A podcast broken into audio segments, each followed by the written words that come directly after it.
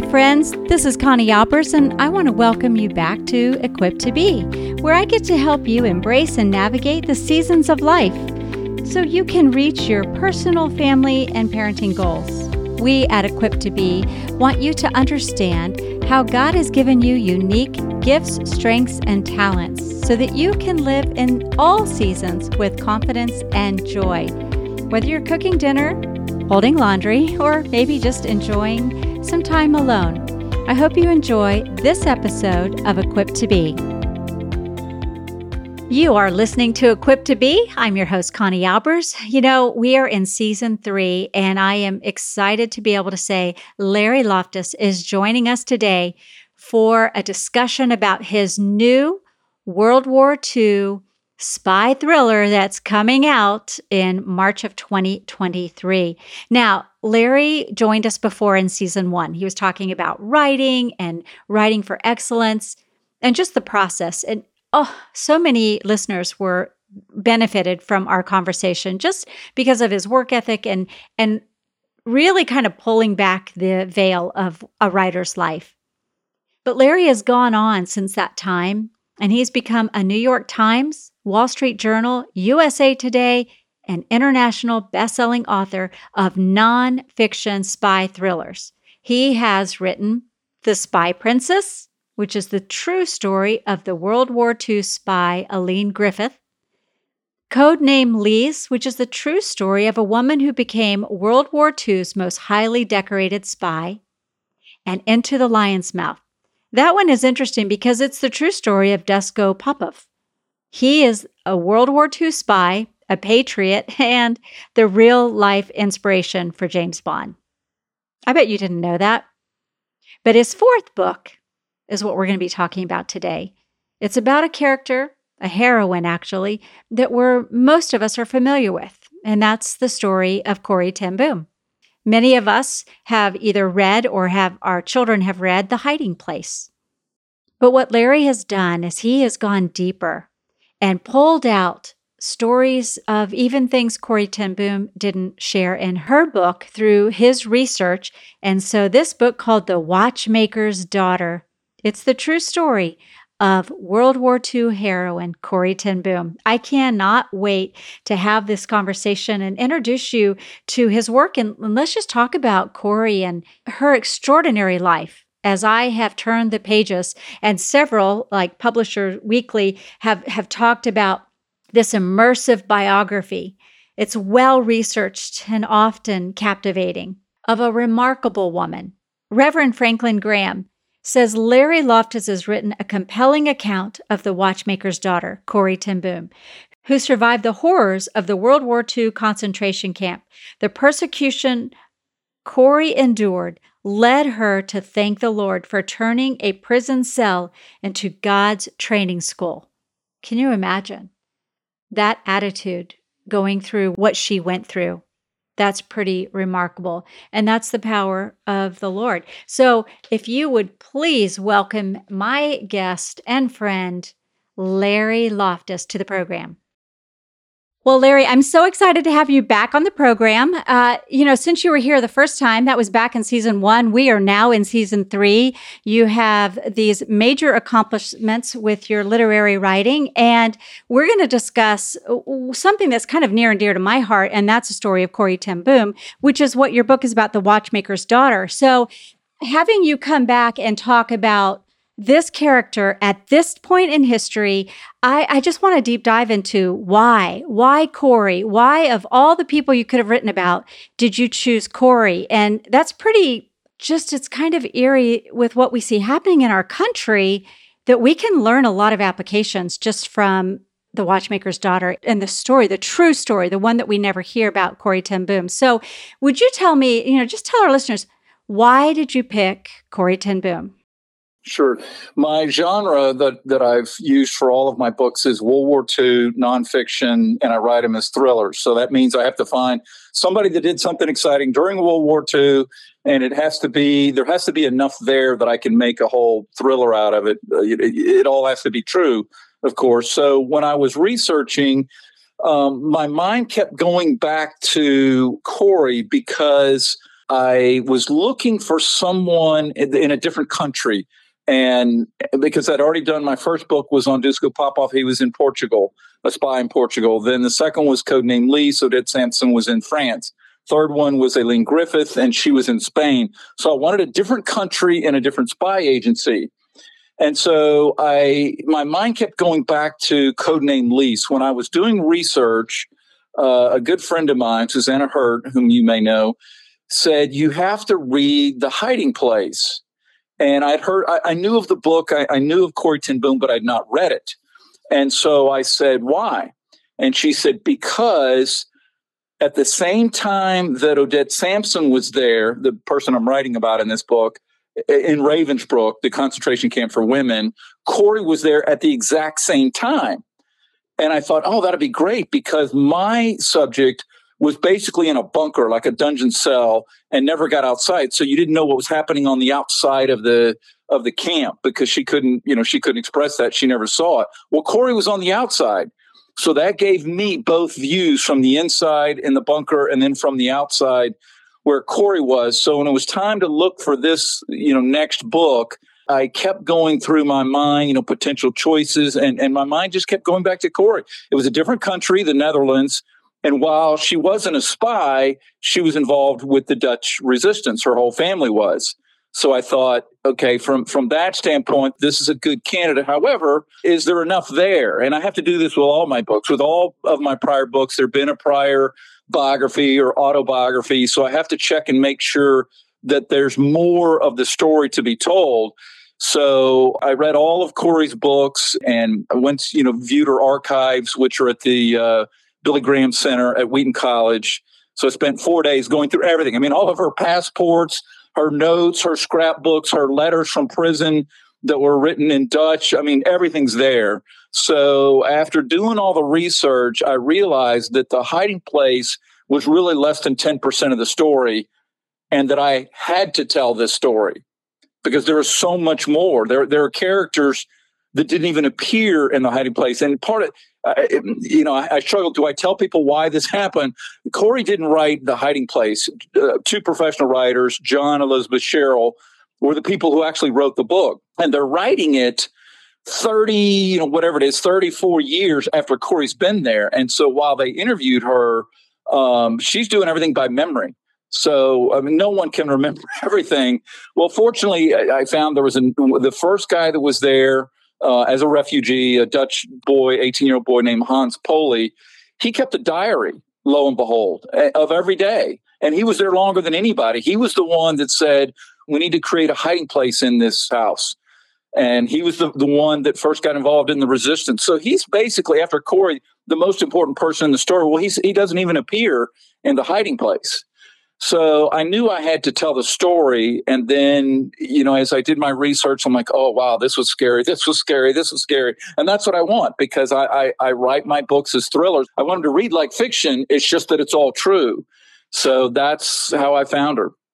You know, it's interesting because I was reading uh, what Reverend Graham has to say about, you know, you have some glowing endorsements and feedback from this book already, and it's just coming out. I, I just imagine this being, you know, every one of your books uh, have b- almost not built on each other, but every one of your books have entered a new level. And I, I feel like this is a, a story that's going to reach well beyond what you've already done. And those other books, like, you're already an instant New York Times with The Princess Spy. I mean, that was just remarkable what happened with with that book. But with Corrie, several comments were made just about how astounding. And and as I was doing some research just on what you had done and looking through the pages of the book, you gave us like who's who. So when, when we're reading it, we don't have to try to figure out, okay, well, this is her sister, or this is her sister's daughter, or this is her dad, or...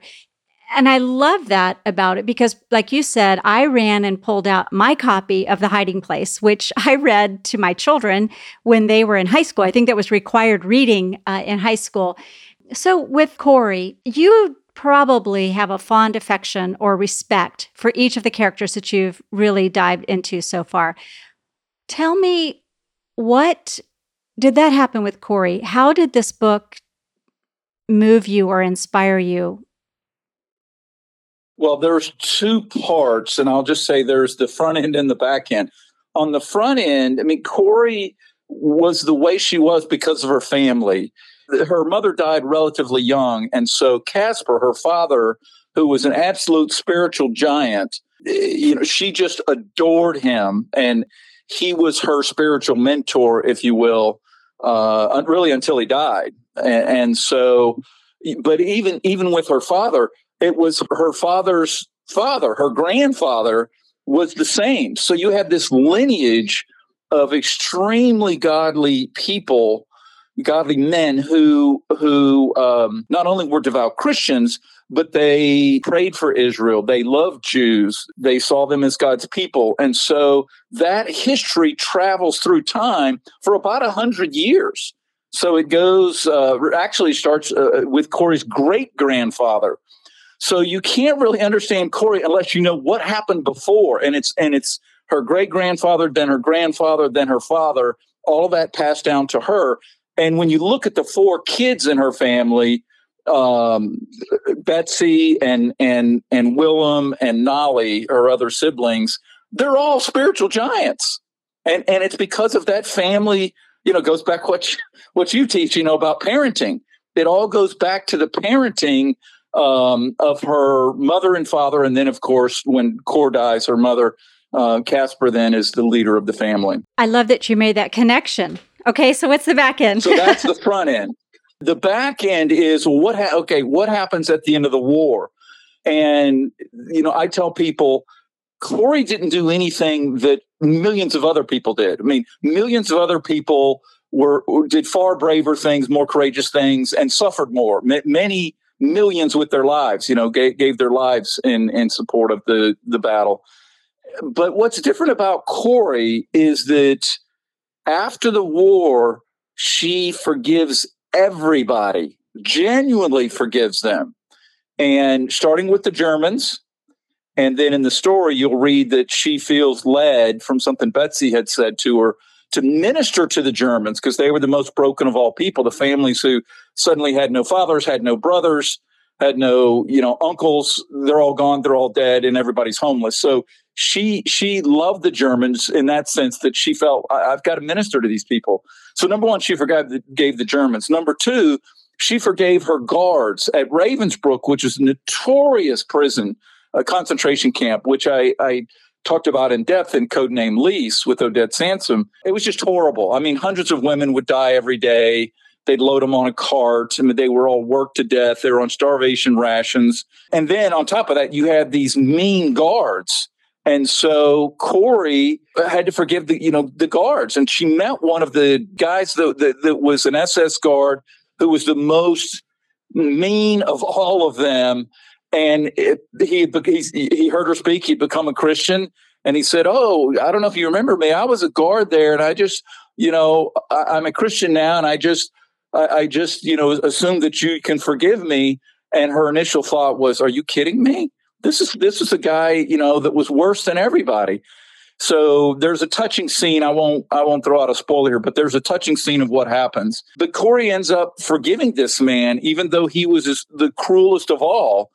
And then finally, the hardest person to forgive was the person who betrayed the family to the Gestapo.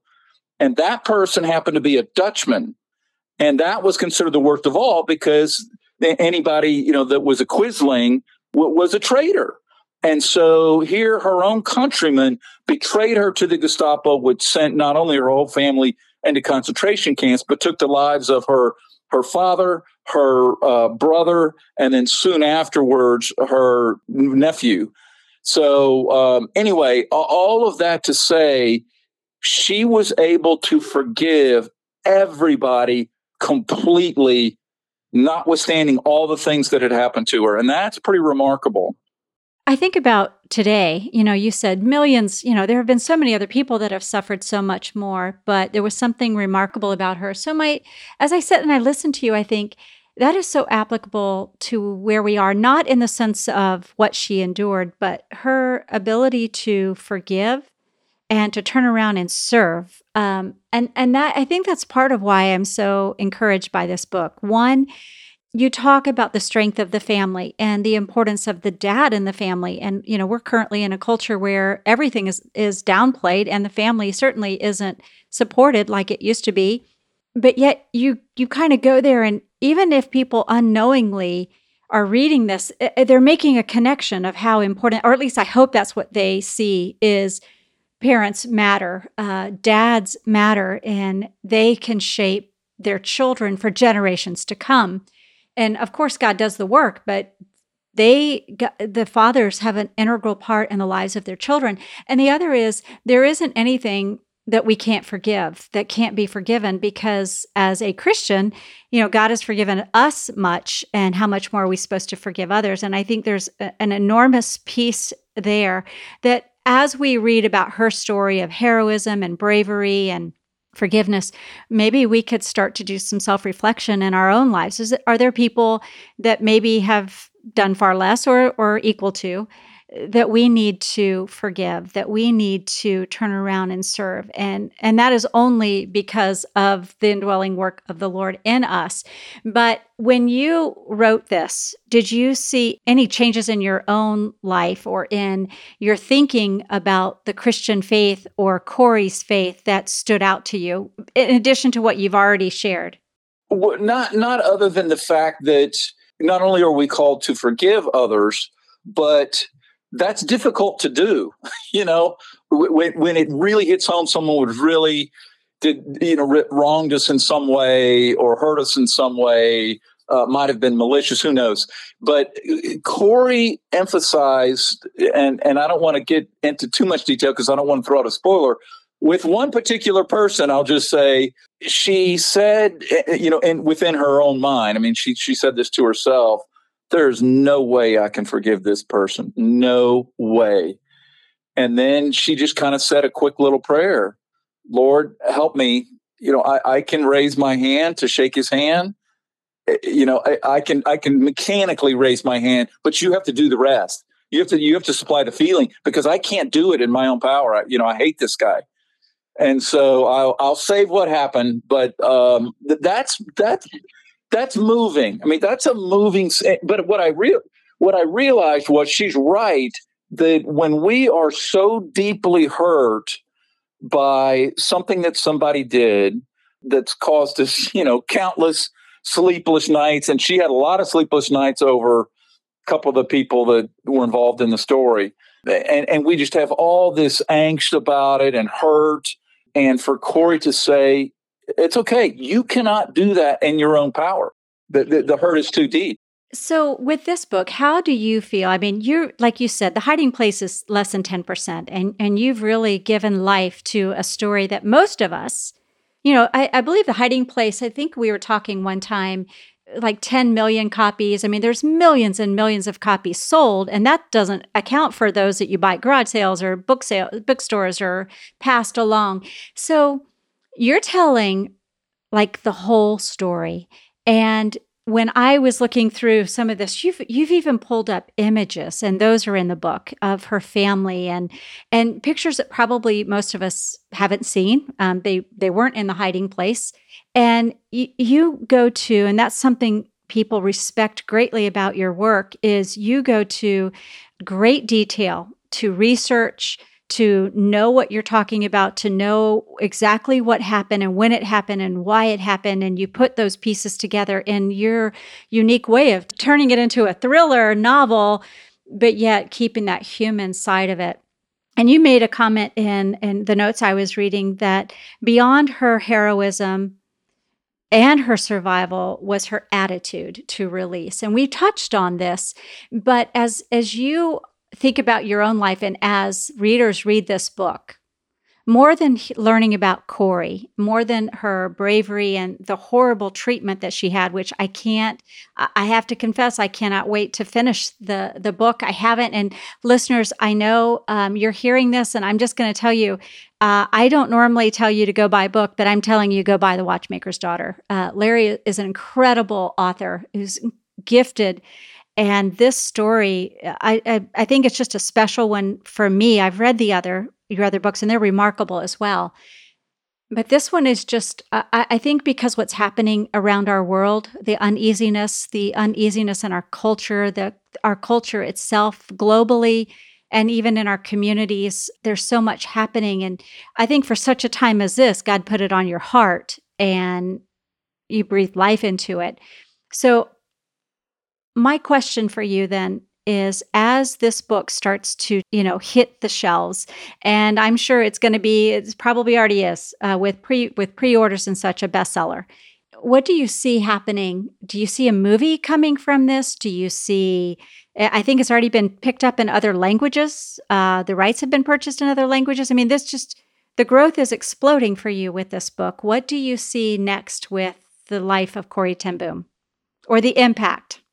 Well, ironically enough, I mean, the Netherlands, of course, bought translation rights because the story's there and they know who she is. But the other country that bought next, and typically countries don't buy rights until after the book is out and they watch how it does in the U S. But because of this story, the Netherlands bought right away. But the the, the ironic thing is the other country that's already bought is Russia.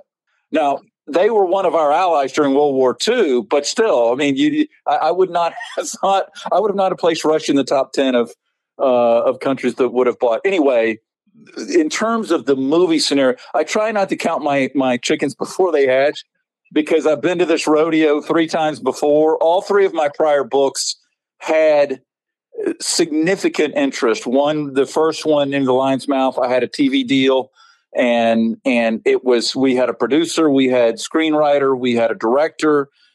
But when I saw what they were planning to do, you, they the screenwriters will do a treatment and then they'll show you. When I saw what they were going to do, I'm like, I can't, I can't authorize this. I can't do this, because they were basically going to trash my character.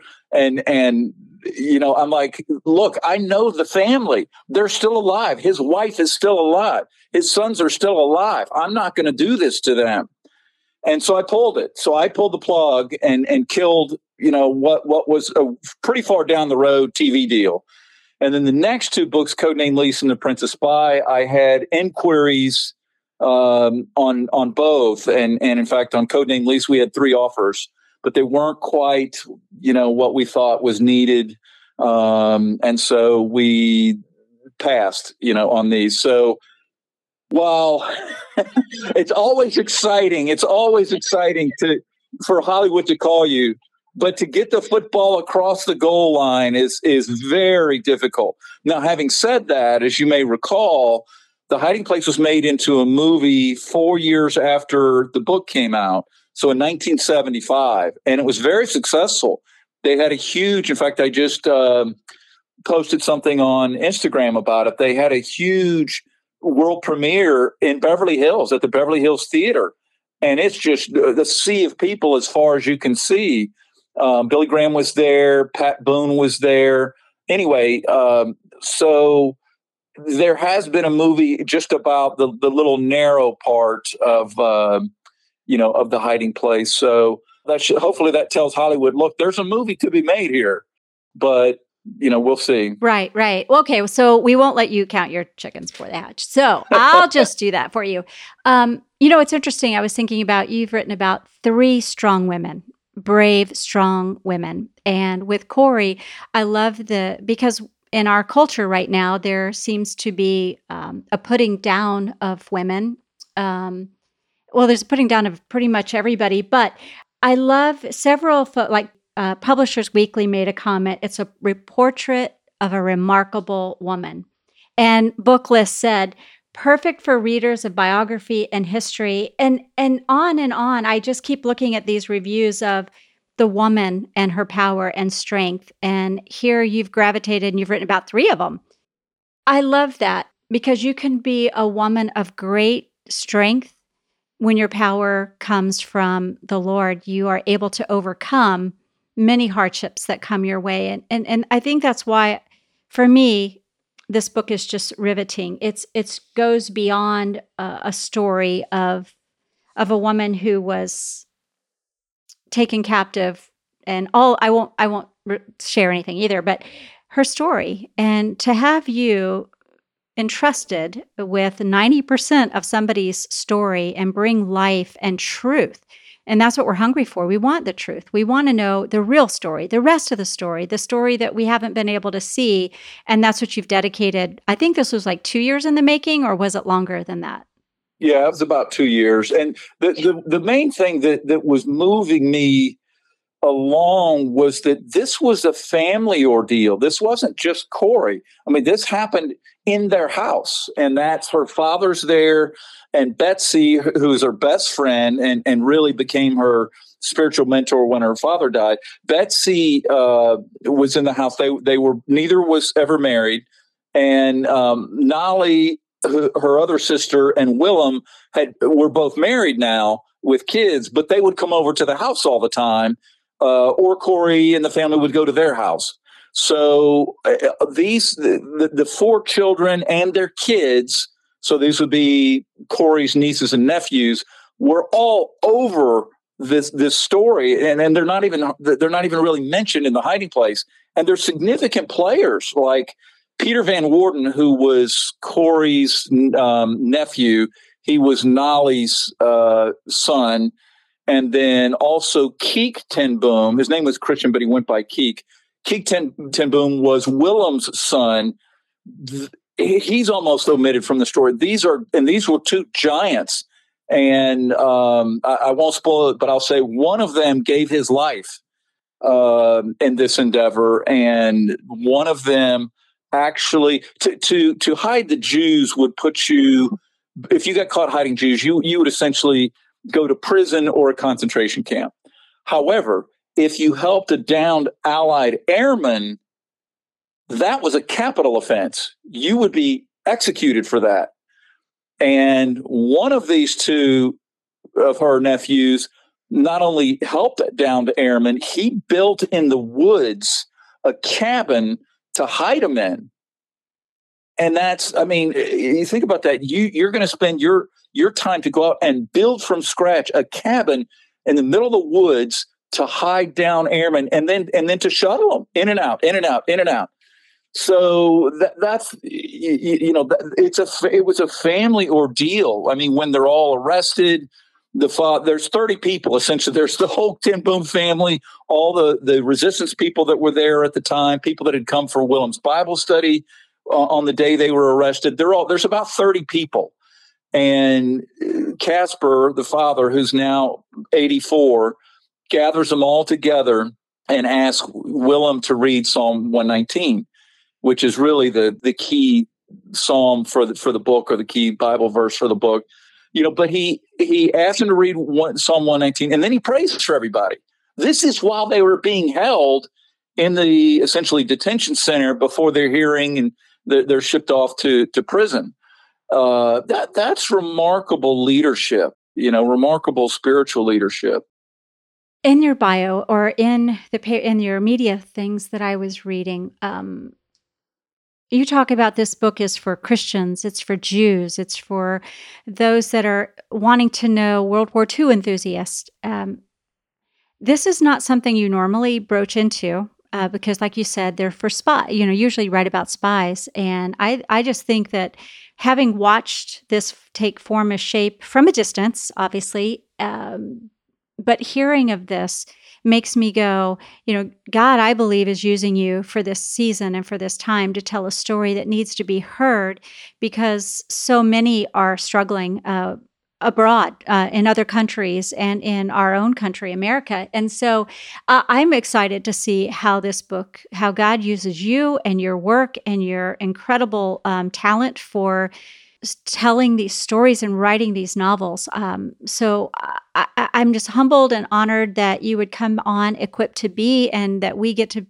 to promote this book to our audience and introduce them to you, or reintroduce them to you. And that Um, I just tell you, listeners, if you haven't read any of Larry's previous books, get them. They make great gifts. Read them, give them to your kids, especially get The Watchmaker's Daughter. Order that, read it to your family, read it to your kids. Let it sink in. Let somebody else's life story and the dynamics of a family, the way Larry has described, it was all, they were all in this, and they were pulling for one another, and they were facing insurmountable odds. Um, but yet, they held to their faith.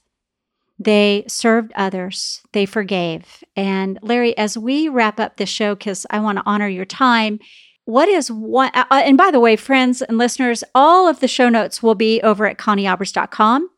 Uh, we'll have all the links to Larry's books, uh, to The Watchmaker's Daughter. We'll have his social media site. So make sure you scoot over there and you follow him on Instagram and Twitter and Facebook.